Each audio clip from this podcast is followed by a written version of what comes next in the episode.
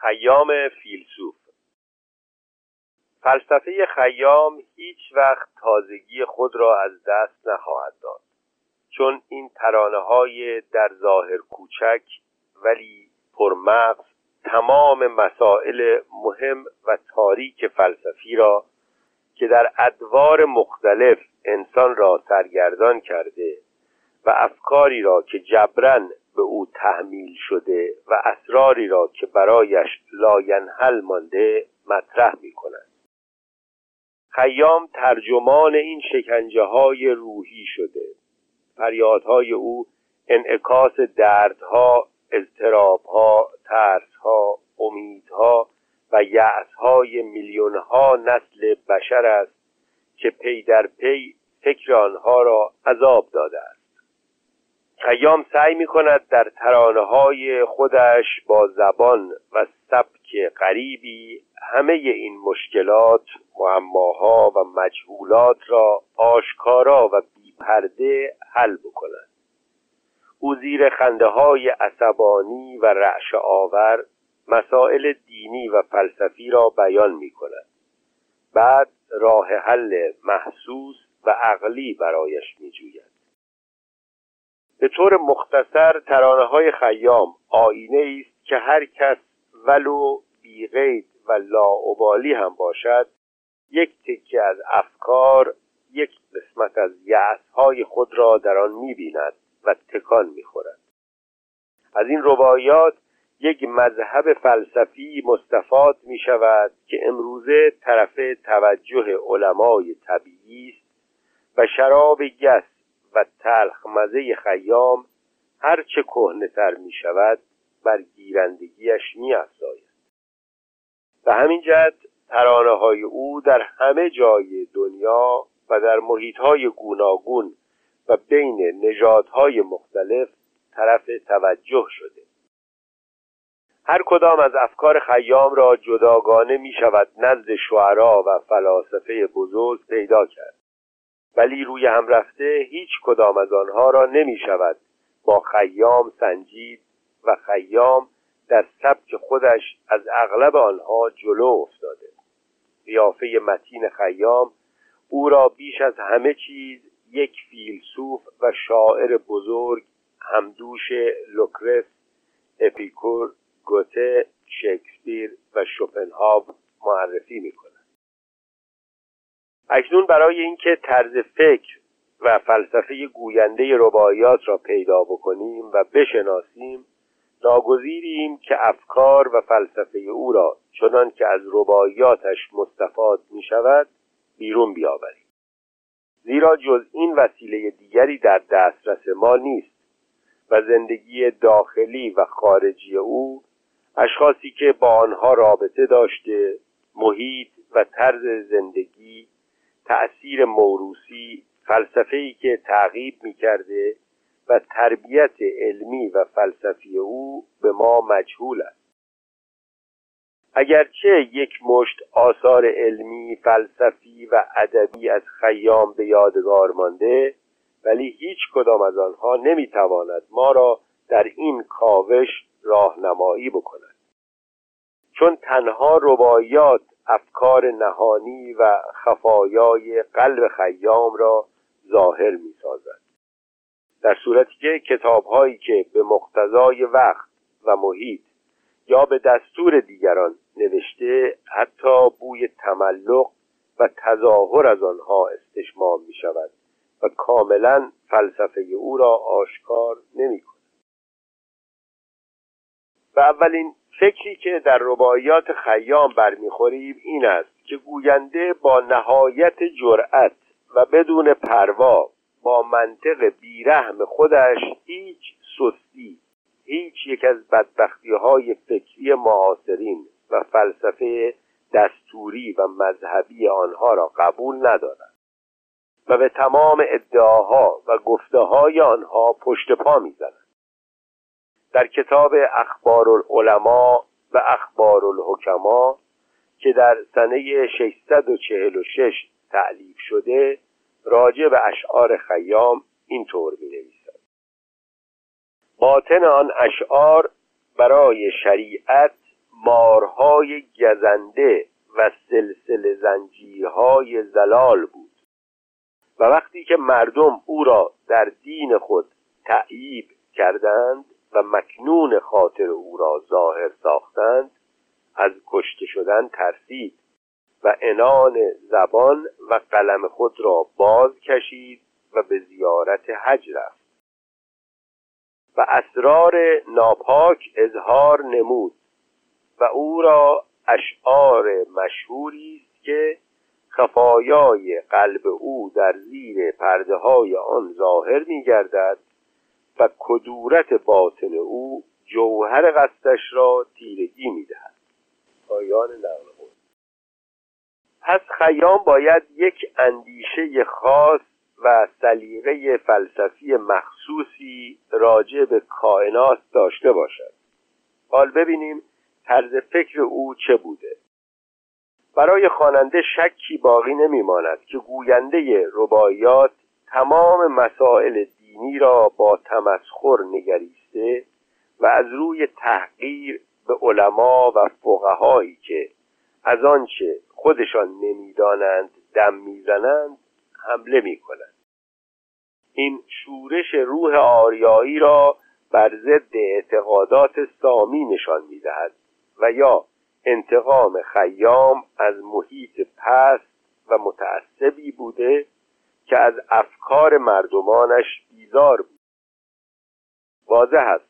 فیلسوفی مانند خیام که فکر آزاد و خورده بین داشته نمی توانسته کورکورانه زیر بار احکام تعبدی جعلی جبری و بیمنطق فقهای زمان خودش برود و به افسانه های پوسیده و دامهای خربگیری آنها ایمان بیاورد.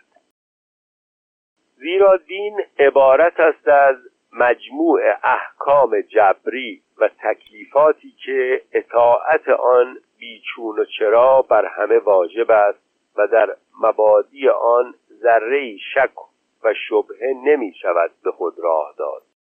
و یک دسته نگاهبان از آن احکام استفاده کرده مردم عوام را اسباب دست خودشان می نماید. ولی خیام همه این مسائل واجب الرعایه مذهبی را با لحن تمسخرآمیز و بی اعتقاد تلقی کرده و خواسته منفردن از روی عمل و علل پی به معمول و معلول ببرد و مسائل مهم مرد و زندگی را به طرز مثبت از روی منطق و محسوسات و مشاهدات و جریان مادی زندگی حل بنماید. از این رو تماشاچی بیطرف حوادث دهر می‌شد خیام مانند اغلب علمای آن زمان به قلب و احساسات خودش اکتفا نمی کند بلکه مانند یک دانشمند به تمام معنی آنچه را که در طی مشاهدات و منطق خود به دست میآورد می‌گوید. معلوم است امروزه اگر کسی بطلان افسانه های مذهبی را ثابت بنماید چندان کار مهمی نکرده است. زیرا از روی علوم خود به خود باطل شده است. ولی اگر زمان و محیط متعصب خیام را در نظر بیاوریم کار او بی اندازه مقام او را بالا می‌برد. اگرچه خیام در کتابهای علمی و فلسفی خودش که بنا به دستور و خواهش بزرگان زمان خود نوشته رویه کتمان و تغییر را از دست نداده و ظاهرا جنبه بیطرف خود می‌گیرد ولی در خلال نوشته های او می شود بعضی مطالب علمی که از دستش در رفته ملاحظه نمود. مثلا در کتاب نوروزنامه صفحه چهار می‌گوید به فرمان ایزد تعالی حالهای عالم دیگرگون گشت و چیزها نو پدید آمد مانند آنکه در خور عالم و گردش بود. پایان نقل خود آیا از جمله آخر فرمول معروف اداپتاسیون دو میلیونه استنباط نمی شود زیرا او منکر است که خدا موجودات را جدا جدا خلق کرده و معتقد است که آنها به فراخور گردش عالم با محیط توافق پیدا کردند. این قاعده علمی که در اروپا ولول انداخت آیا قیام در هشتصد سال پیش به فراست دریافته و حد زده است؟ در همین کتاب صفحه سه نوشته و ایزد تعالی آفتاب را از نور بیافرید و آسمانها و زمینها را به دو پرورش داد. پایان نقل کن پس این نشان می‌دهد که علاوه بر فیلسوف و شاعر ما با یک نفر عالم طبیعی سر و کار داریم.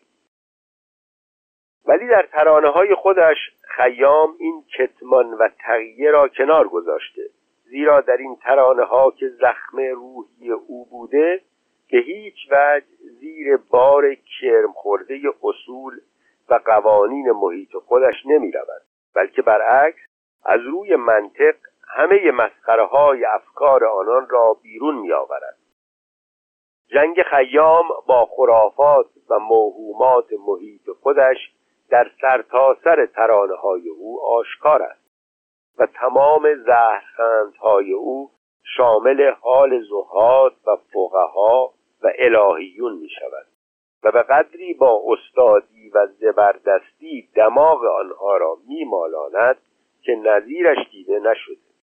قیام همه مسائل ماوراء مرگ را با لحن تمسخرآمیز و مشکوک و به طور نقل قول با گویند شروع می کند گویند بهشت و هور عین خواهد یا گویند مرا بهشت با هور خوش است. یا گویند مرا که دوزخی باشد مست در زمانی که انسان را آینه جمال الهی و مقصود آفرینش تصور می کردند و همه افسانه های بشر دور او درست شده بود که ستاره های آسمان برای نشان دادن سرنوشت او خلق شده و زمین و زمان و بهشت و دوزخ برای خاطر او برپا شده و انسان دنیای کهین و نمونه و نماینده جهان مهین بوده چنانکه بابا افضل می‌گوید افلاک و عناصر و نبات و حیوان عکسی ز وجود روشن کامل ماست. ایام با منطق مادی و علمی خودش انسان را جام جمع نمی‌داند. پیدایش و مرگ او را همانقدر بی اهمیت می‌داند که وجود و مرگ یک مگس. آمد شدن تو اندر این عالم چیست؟ آمد مگسی پدید و ناپیدا شد. حال ببینیم در مقابل نفی و انکار مسخره آلودی که از عقاید فقها و علما می کند خودش نیز راه حلی برای مسائل ماورای طبیعی پیدا کرده.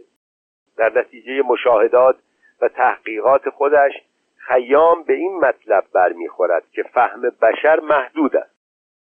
از کجا میاییم و به کجا می‌رویم کسی نمی‌داند.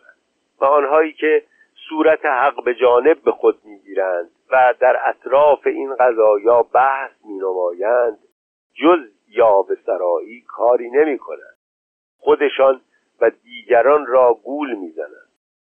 هیچ کس به اسرار ازل پی نبرده و نخواهد برد و یا اصلا اسراری نیست و اگر هست در زندگی ما تأثیری ندارد. مثلا جهان چه محدث و چه قدیم باشد آیا به چه درد ما خواهد خورد؟ چون من رفتم جهان محدث چه قدیم تا کی ز حدیث پنج و چاره ساقی؟ به ما چه که وقت خودمان را سر بحث پنج حواس و چهار عنصر بگذرانیم. پس به امید و حراس موهوم و بحث چرند وقت خودمان را تلف نکنیم. آنچه گفتند و به هم بافتند افسانه محض می باشد معمای کائنات نه به وسیله علم و نه به دستیاری دین هرگز حل نخواهد شد و به هیچ حقیقتی نرسیده ایم. در ورای این زمینی که رویش زندگی می کنیم نه سعادتی هست و نه عقوبتی. گذشته و آینده دو عدم است و ما بین دو نیستی که سرحد دو دنیاست دمی را که زنده ایم دریابیم. استفاده بکنیم و در استفاده شتاب بکنیم. بقیده خیام کنار کشتزارهای سبز و خرم پرتو محتاب که در جام شراب ارقوانی هزاران سایه منعکس می کند آهنگ دلنواز چنگ ساقیان ماهرو گلهای نوشکفته یگان حقیقت زندگی است که مانند کابوس هولناکی میگذرد. امروز را خوش باشیم فردا را کسی ندیده. این تنها آرزوی زندگی. حالی خوش باش زان که محسود این است.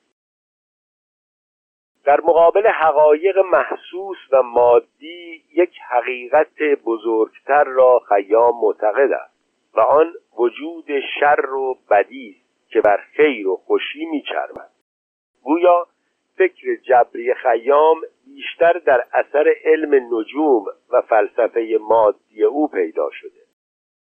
تأثیر تربیت علمی او روی نشو و نمای فلسفیش کاملا آشکار است. بقیده خیام طبیعت کور و کر گردش خود را مداومت می‌دهد. آسمان توهی و به فریاد کسی نمی‌رسد. با چرخ مکن حواله کندر ره عقل چرخ از تو هزار بار بیچاره تر است. چرخ ناتوان و بی اراده است. اگر قدرت داشت خودش را از گردش باز می داشت. در گردش خود اگر مرا دست بودی خود را برهاندمی ز سرگردانی. بر طبق عقاید نجومی آن زمان خیام چرخ را محکوم می کند و احساس سخت قوانین تغییرآپذیر اجرام فلکی را که در حرکت هستند مجسم می نماید و این در نتیجه مطالعه دقیق ستاره ها و قوانین منظم آنهاست که زندگی ما را در تحت تأثیر قوانین خشن گردش افلاک دانسته ولی به قضا و قدر مذهبی اعتقاد نداشته زیرا که بر علیه سرنوشت شورش می کند و از این لحاظ بددینی در او تولید می شود شکایت او اغلب از گردش چرخ و افلاک است نه از خدا. و بالاخره خیام معتقد می شود که همه کواکب نحس هستند و کوکب سعد وجود ندارد. افلاک که جز غم نفزایند دگر. در کتاب نوروزخانه صفحه چهل به طور نقل قول می نویسد و چنین گفتند که هر نیک و بدی که از تأثیر کواکب سیاره بر زمین آید به تقدیر و ارادت باری تعالی و به شخصی پیوندد بدین اوتار و قسی گذرد. پایان نقل قول. نظامی عروزی در ضمن حکایتی که از خیام میآورد می‌گوید که ملکشاه از خیام درخواست می کند که پیشگویی بکند هوا برای شکار مناسب است یا نه و خیام از روی علم پیشگویی صحیح می کند پانویس یک کتاب در خصوص همین علم مترولوژی هواشناسی به خیام منصوب است. موسوم به لوازم الامکنه ادامه مد بعد می افزاید اگرچه حکم حجت الحق عمر بدیدم اما ندیدم او را در احکام نجوم هیچ اعتقاد پایان نقل قول. در ربایی دیگر علت پیدایش را در تحت تأثیر چهار عنصر و هفت سیاره دانسته. ای آنکه نتیجه چهار و هفتی و از هفت و چهار دائما در تفتی. چنان که سابق گذشت بدبینی خیام از سن جوانیش وجود داشت. و این بدبینی هیچ وقت گریبان او را ول نکرده. یکی از اختصاصات فکر خیام است که پیوسته با غم و اندوه و نیستی و مرگ آغشته است. پانویس نوروزنامه صفحه نو و دنیا در دل کسی شیرین مباد. صفحه 69 همان کتاب. مردان مرگ را زادند ادامه من. و در همان حال که دعوت به خوشی و شادی می نماید لفظ خوشی در گلو گیر می کند زیرا در همین دم با هزاران نکته و اشاره هیکل مرگ کفن قبرستان و نیستی خیلی قویتر از مجلس عیش و کیف جلو انسان مجسم می شود و آن خوشی یکدم را از بین می برد طبیعت بی و سخت کار خود را انجام می دهد یک دایه خونخوار و دیوانه است که اطفال خود را می پروراند و بعد با خونسردی خوشه های رسیده و نارس را درو می کند کاش هرگز به دنیا نمی آمد حالا که آمدیم هر چه زودتر برویم خوشبختتر خواهیم. ناآمدگان اگر بدانند که ما از دهر چه می‌کشیم نایند دگر. یا خرم دلان که زین جهان زود برفت باسوده کسی که خود نزاد از مادر. پانویس در رمان پهلوی یادگار زریران وزیر گاماست می‌گوید خوشبخت کسی که از مادر نزاد و یا اگر زاد مرد و یا هرگز بدین جهان نیامد ادامه من این آرزوی نیستی که خیام در ترانه های خود تکرار می کند آیا با نیروانه بودا شباهت ندارد؟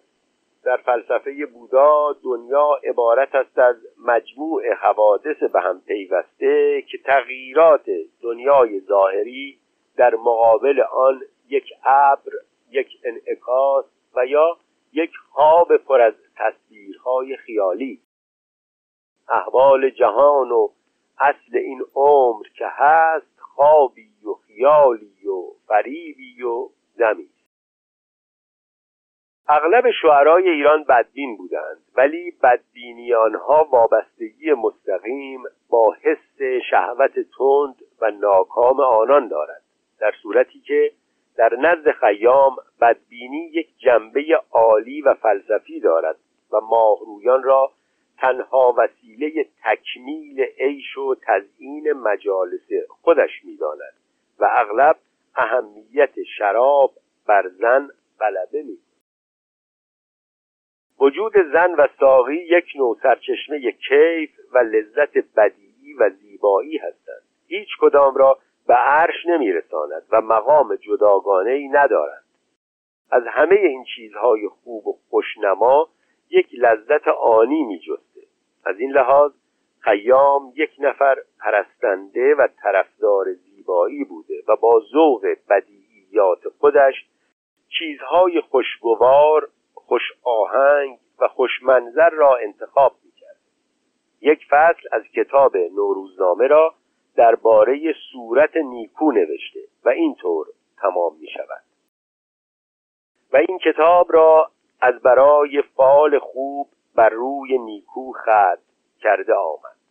پایان نم پس خیام از پیشامدهای ناگوار زندگی شخصی خودش مثل شعرای دیگر مثلا از قهر کردن معشوقه و یا نداشتن پول نمی نالد درد او یک درد فلسفی و نفرینی است که بر پایه احساس خیش و اساس آفرینش میفرستد.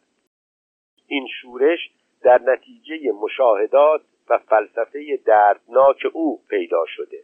بدبینی او بالاخره منجر به فلسفه دهری شده اراده فکر حرکت و همه چیز به نظرش بیهوده آمده ای بی خبران. جسم مجسم هیچ است. وین تارم نه سپهر ارغم هیچ است. به نظر می آید که شوپنهاور از فلسفه بدبینی خودش به همین نتیجه خیام می رسد.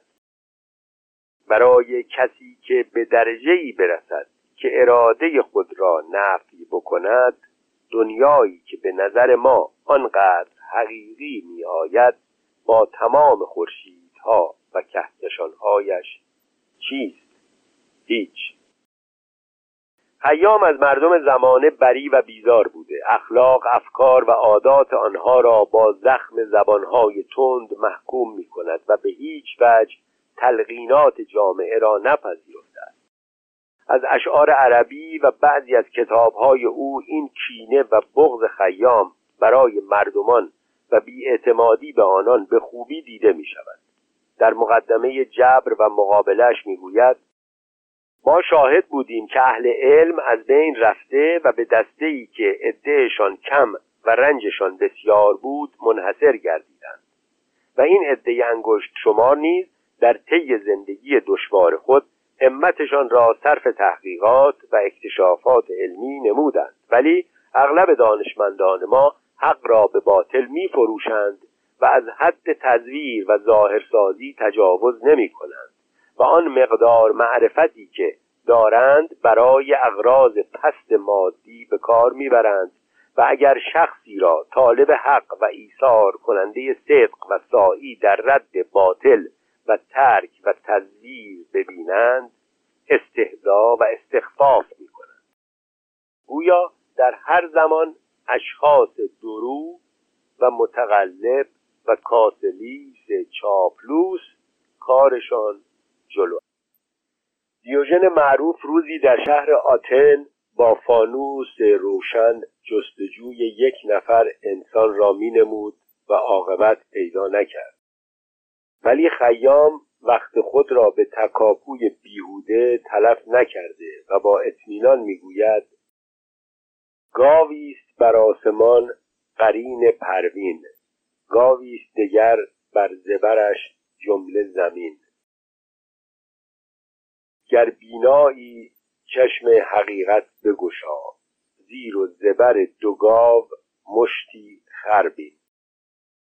واضح است در این صورت خیام از بس که در زیر فشار افکار پست مردم بوده به هیچ وجه طرفدار محبت عشق اخلاق انسانیت و تصوف نبوده که اغلب نویسندگان و شعرا وظیفه خودشان دانستند که این افکار را اگرچه خودشان معتقد نبودند برای عوام فریبی تبلیغ بکنند. چیزی که قریب است فقط یک میل و رغبت یا سمپاتی و تعصب گذشته ایران در خیام باقی است. اگرچه به واسطه اختلاف زیاد تاریخ ما نمی‌توانیم به حکایت مشهور سه رفیق دبستانی باور بکنیم که نظام الملک با خیام و حسن صبا همدرس بودند. ولی هیچ استبعادی ندارد که خیام و حسن صبا با هم رابطه داشتند. زیرا که بچه یک عهد بودند. و هر دو تقریبا در یک سنه 517 518 مردند انقلاب فکری که هر دو در قلب مملکت مقتدر اسلامی تولید کردند این حدس را تایید می کند و شاید به همین مناسبت آنها را با هم همدست دانستند. حسن به وسیله اختراع مذهب جدید و لرزانیدن اساس جامعه آن زمان تولید یک شورش ملی ایرانی کرد. خیام به واسطه آوردن مذهب حسی فلسفی و عقلی و مادی همان منظور او را در ترانه های خودش انجام داد. تأثیر حسن چون بیشتر روی سیاست و شمشیر بود بعد از مدتی از بین رفت ولی فلسفه مادی خیام که پایش روی عقل و منطق بود پایدار ماند. نزد هیچ یک از شعرا و نویسندگان اسلام لحن سریح نفی خدا و برهم زدن اساس افسانه های مذهبی سامی مانند خیام دیده نمی شود شاید بتوانیم خیام را از جمله ایرانیان ضد عرب مانند ابن مقفع به هافرید ابو مسلم بابک و غیره بدانیم خیام با لحن تأسفانگیزی اشاره به پادشاهان پیشین ایران می کند ممکن است از خواندن شاهنامه فردوسی این تأثر در او پیدا شده و در ترانه های خودش پیوسته فر و شکوه و بزرگی پایمال شده آنان را گوش زد می نماید که با خاک یکسان شدند و در کاخهای ویران آنها روباه لانه کرده و جغد آشیانه نموده. قهقه های عصبانی او کنایات و اشاراتی که به ایران گذشته می نماید پیداست که از ته قلب از راهزنان عرب و افکار پست آنها متنفر است و سمپاتی او به طرف ایرانی می رود که در دهن این اجدهای هفتاد سر فرو شده بوده و با تشنج دست و پا می‌زده. نباید تند برویم. آیا مقصود خیام از یادآوری شکوه گذشته ساسانی مقایسه بیثباتی و کوچکی تمدنها و زندگی انسان نبوده است و فقط یک تصویر مجازی و کنایه‌ای بیش نیست؟ ولی با حرارتی که بیان می کند جای شک و شبهه باقی نمی‌گذارد. مثلا صدای فاخته که شب محتاب روی ویرانه تیسفون کوکو می‌گوید مو را به تن خواننده راست می کند آنقدر که بر چرخ همی زد پهلو بر درگه او شهان نهادندی رو دیدیم که بر کنگرهش فاخته ای بنشسته همی گفت که کو کو کو کو. آن قصر که بهرام در او جام گرفت آهو بچه کرد و شیر آرام گرفت. بهرام که گور می‌گرفتی همه عمر دیدی که چگونه گور بهرام گرفت. چنان که سابقا ذکر شد خیام جز روش دهر خدایی نمی شناخته و خدایی را که مذاهب سامی تصور می کردند منکر بودند.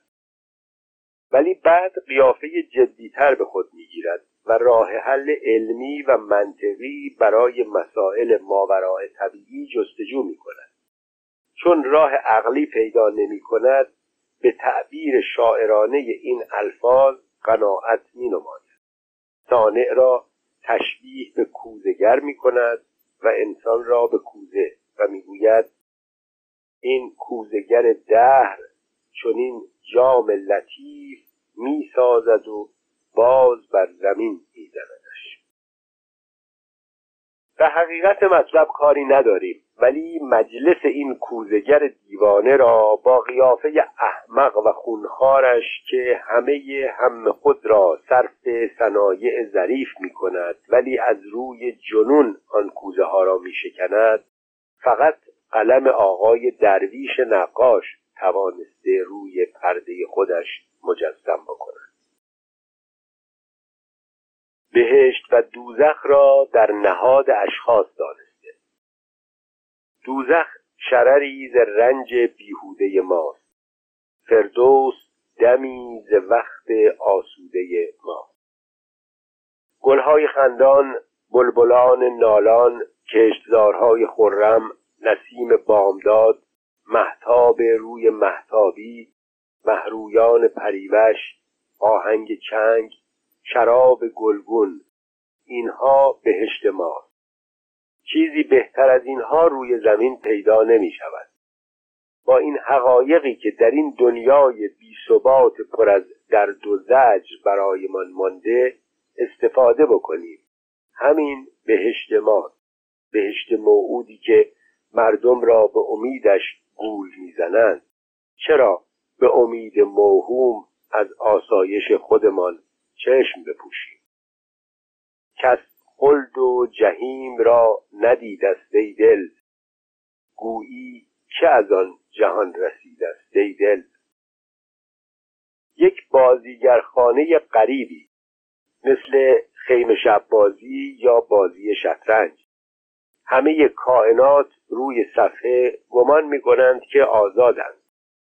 ولی یک دست نامرئی که گویی متعلق به یک بچه است مدتی با ما تفریح می کند ما را جابجا جا می کند بعد دلش را می زند دوباره این عروسک ها یا مهره ها را در صندوق فراموشی و نیستی می ما لعبتکانیم و فلک لعبت باز از روی حقیقتی نه از روی مجاز.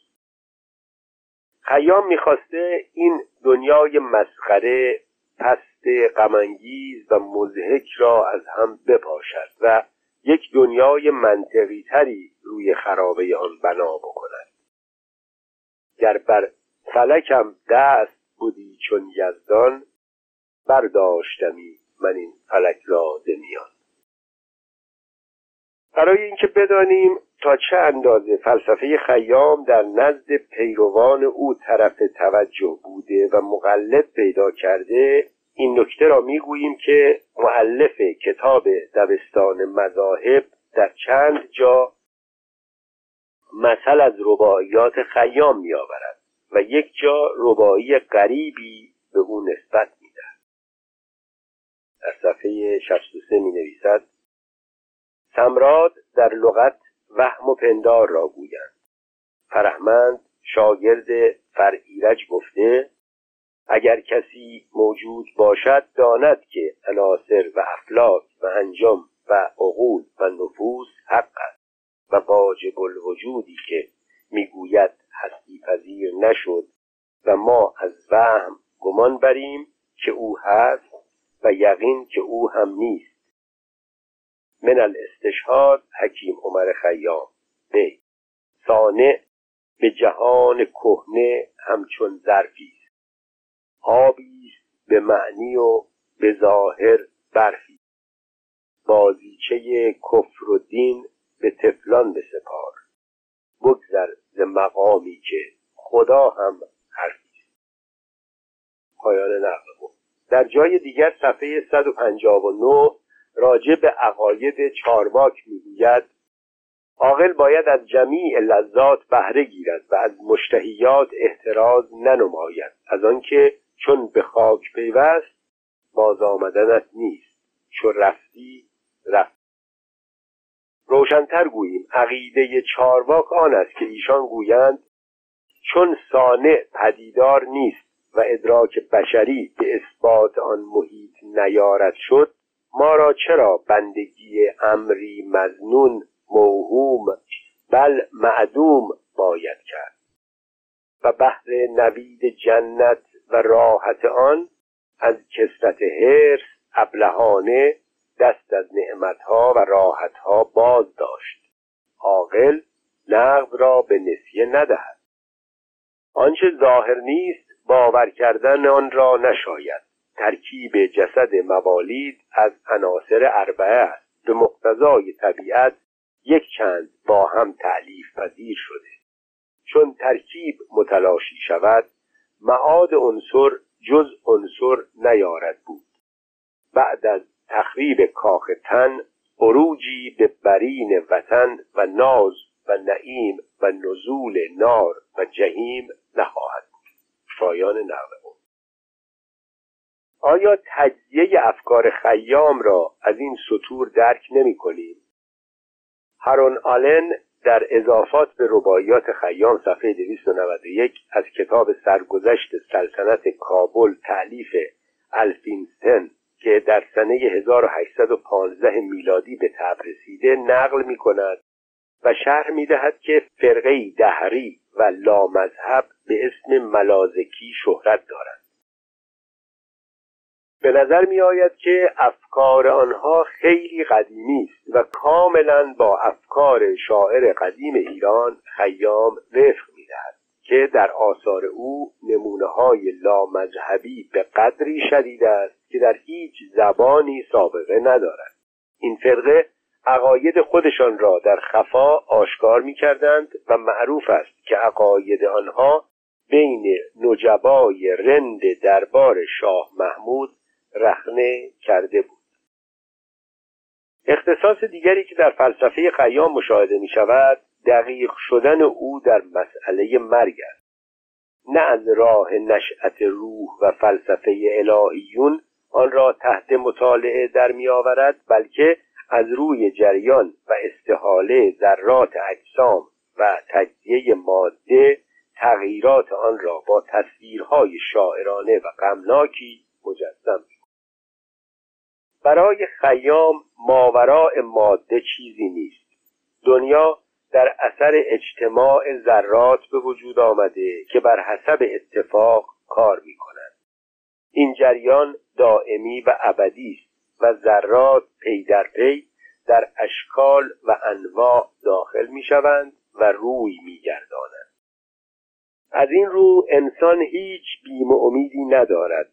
و در نتیجه ترکیب ذرات و چهار عنصر و تأثیر هفت کوکب به وجود آمده و روح او مانند کالبد مادی است و پس از مرگ نمیماند. باز آمدنت نیست. چو رفتی رفتی. یا چون عاقبت کار جهان نیستی است. یا هر لاله پژمرده نخواهد بشکفت اما خیام به همین اکتفا نمی کند و ذرات بدن را تا آخرین مرحله نشأتش دنبال می نماید و بازگشت آنها را شرح می دهد. در موضوع بقاء روح معتقد به گردش و استحاله ذرات بدن پس از مرگ می شود زیرا آنچه محسوس است و به تمیز در می آید این است که ذرات بدن در اجسام دیگر دوباره زندگی و یا جریان پیدا می کنند ولی روح مستقلی که بعد از مرگ زندگی جداگانه داشته باشد نیست.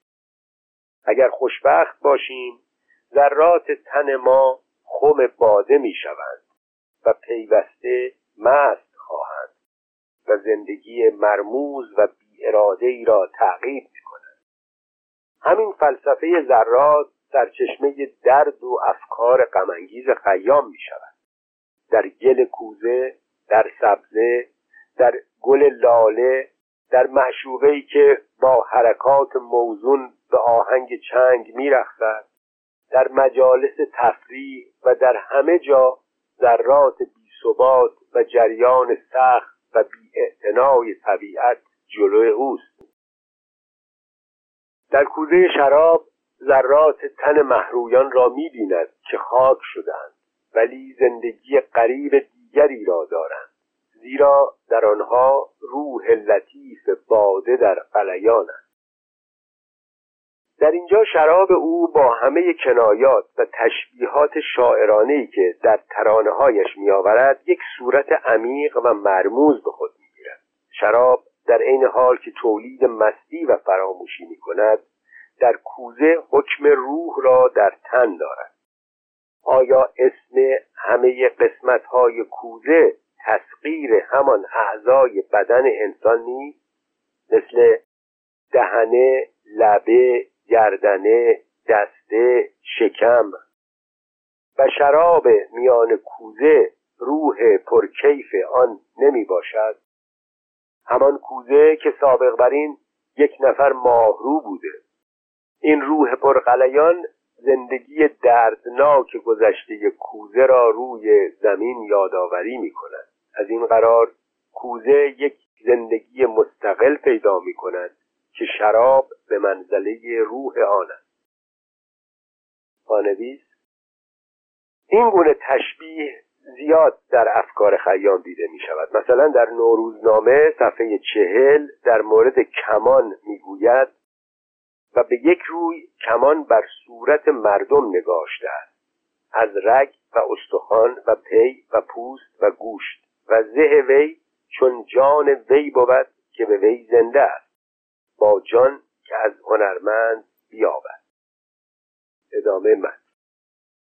لب بر لب کوزه بردم از قایت آن.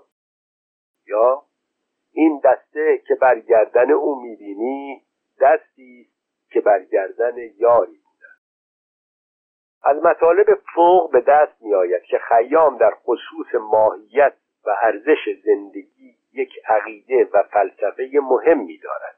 آیا او در مقابل این همه بدبختی و این فلسفه چه خط مشی و رویه ای را پیش می‌گیرد؟ در صورتی که نمی شود به چگونگی اشیا پی برد در صورتی که کسی ندانسته و نخواهد دانست که از کجا میاییم و به کجا می رویم و گفته های دیگران مزخرف و تله خربگیری است در صورتی که طبیعت آرام و بیاعتنا وظیفه خودش را انجام می دهد و همه کوشش های ما در مقابل او بیهوده است. و تحقیقات فلسفی غیر ممکن می باشد در صورتی که اندوه و شادی ما نزد طبیعت یکسان است و دنیایی که در آن مسکن داریم پر از درد و شر همیشگی است و زندگی حراسناک ما یک رشته خواب خیال فریب و موهوم می باشد در صورتی که پادشاهان با فر و شکوه گذشته با خاک نیستی هماغوش شدهاند و پریرویان ناکامی که به سینه خاک تاریک فرو رفتند ذرات تن آنها در تنگنای گور از هم جدا می شود و در نباتات و اشیا زندگی دردناکی را دنبال می کند. آیا همه اینها به زبان بیزبانی سستی و شکنندگی چیزهای روی زمین را به ما نمی‌گوید؟ گذشته بجز یادگار در هم و رویایی بیش نیست. آینده مجهول است. پس همین دم را که زنده ایم این دم گذرنده که به یک چشم به هم زدن در گذشته فرو می رود همین دم را دریابیم و خوش باشیم. این دم که رفت دیگر چیزی در دست ما نمی ماند. ولی اگر بدانیم که دم را چگونه بگذرانیم مقصود از زندگی کیف و لذت است. تا می توانیم باید غم و غصه را از خودمان دور بکنیم. معلوم را به مجهول نفروشیم و نقد را فدای نسیه نکنیم. انتقام خودمان را از زندگی بستانیم پیش از آن که در چنگال او خرد بشویم. بربای نصیب خیش کت بربایند باید دانست هرچند خیام از ته دل معتقد به شادی بوده ولی شادی او همیشه با فکر عدم و نیستی توأم است. از این رو همواره معانی فلسفه خیام در ظاهر دعوت به خوشگذرانی می کند اما در حقیقت همه گل و بلبل جامهای شراب کشتزار و تصویرهای شهوتانگیز او جز تزئینی بیش نیست. مثل کسی که بخواهد خودش را بکشد و قبل از مرگ به تجمل و تزیین اتاق خودش بپردازد. از این جهت خوشی او بیشتر تأثرآور است. خوش باشیم و فراموش بکنیم تا خون این مایع زندگی را که از هزاران زخم ما جاری است نبینیم. چون خیام از جوانی بدبین و در شک بوده و فلسفه کیف و خوشی را در هنگام پیری انتخاب کرده به همین مناسبت خوشی او آغشته با فکر یأس و هرمان است. پیمانه عمر من به هفتاد رسید. این دم نکنم نشاد کی خواهم کرد؟ این ترانه که ظاهرا لحن یک نفر رند کار کشته و عیاش را دارد که از همه چیز بیزار و زده شده و زندگی را میپرستد و نفرین می کند در حقیقت شتاب و رغبت به بادگساری در سن هفتاد سالگی این ربایی را بیش از رباعیات بدبینی او غمانگیز می کند و کاملا فکر یک نفر فیلسوف مادی را نشان می دهد که آخرین دقایق عمر خود را در مقابل فنای محض می‌خواهد دریابد. روی ترانه های خیام بوی قلیز شراب سنگینی می کند و مرگ از لای دندانهای کلید شدهش می‌گوید خوش باشی موضوع شراب در رباعیات خیام مقام خاصی دارد. اگرچه خیام مانند ابن سینا در خوردن شراب زیاده روی نمی کرده ولی در مدح آنان تا اندازه ای اغراق می‌گوید. شاید بیشتر مقصودش مدح منهیات مذهبی است. ولی در نوروزنامه یک فصل کتاب مخصوص منافع شراب است و نویسنده از روی تجربیات دیگران و آزمایش شخصی منافع شراب را شرح می‌دهد و در آنجا اسم بوعلی سینا و محمد زکریای رازی را ذکر می کند در صفحه شست می‌گوید هیچ چیز در تن مردم نافعتر از شراب نیست. خاص شراب انگوری تلخ و صافی و خاصیتش آن است که غم را ببرد و دل را خرم کند. صفحه هفتاد. همه دانایان متفق گشتند که هیچ نعمتی بهتر و بزرگوارتر از شراب نیست. صفحه 61 و در بهشت نعمت بسیار است و شراب بهترین نعمتهای بهشت است. آیا می توانیم باور کنیم که نویسنده این جمله را از روی ایمان نوشته؟ در صورتی که با تمسخر می‌گوید گویند بهشت و حوز کوثر باشد. ولی در رباعیات شراب برای فرونشاندن غم و اندوه زندگی است. خیام پناه به جام باده می‌برد و با می ارغوانی می‌خواهد آسایش فکری و فراموشی تحصیل بکند. خوش باشیم کیف بکنیم این زندگی مزخرف را فراموش بکنیم مخصوصا فراموش بکنیم چون در مجالس عیش ما یک سایه ترسناک دور می‌زند. این سایه مرگ است. کوزه شراب لبش را که به لب ما می‌گذارد آهسته بغل گوشمان می‌گوید من هم روزی مثل تو بودم. پس روح لطیف باده را بنوش تا زندگی را فراموش بکنیم بنوشیم خوش باشیم چه مسخره غمناکی کیف زن معشوق دمدمی بزنیم بخوانیم بنوشیم که فراموش بکنیم پیش از آنکه این سایه ترسناک گلوی ما را در چنگال استخوانیش بفشارد. میان ذرات تن دیگران کیف بکنیم که ذرات تن ما را صدا می‌زنند و دعوت به نیستی می‌کنند و مرگ با خنده چندشنگیزش به ما میخندد زندگی یک دم است. آن دم را فراموش بکنیم. میخور که چون این عمر که غم در پی اوست آن به که به خواب یا به مستی گذر.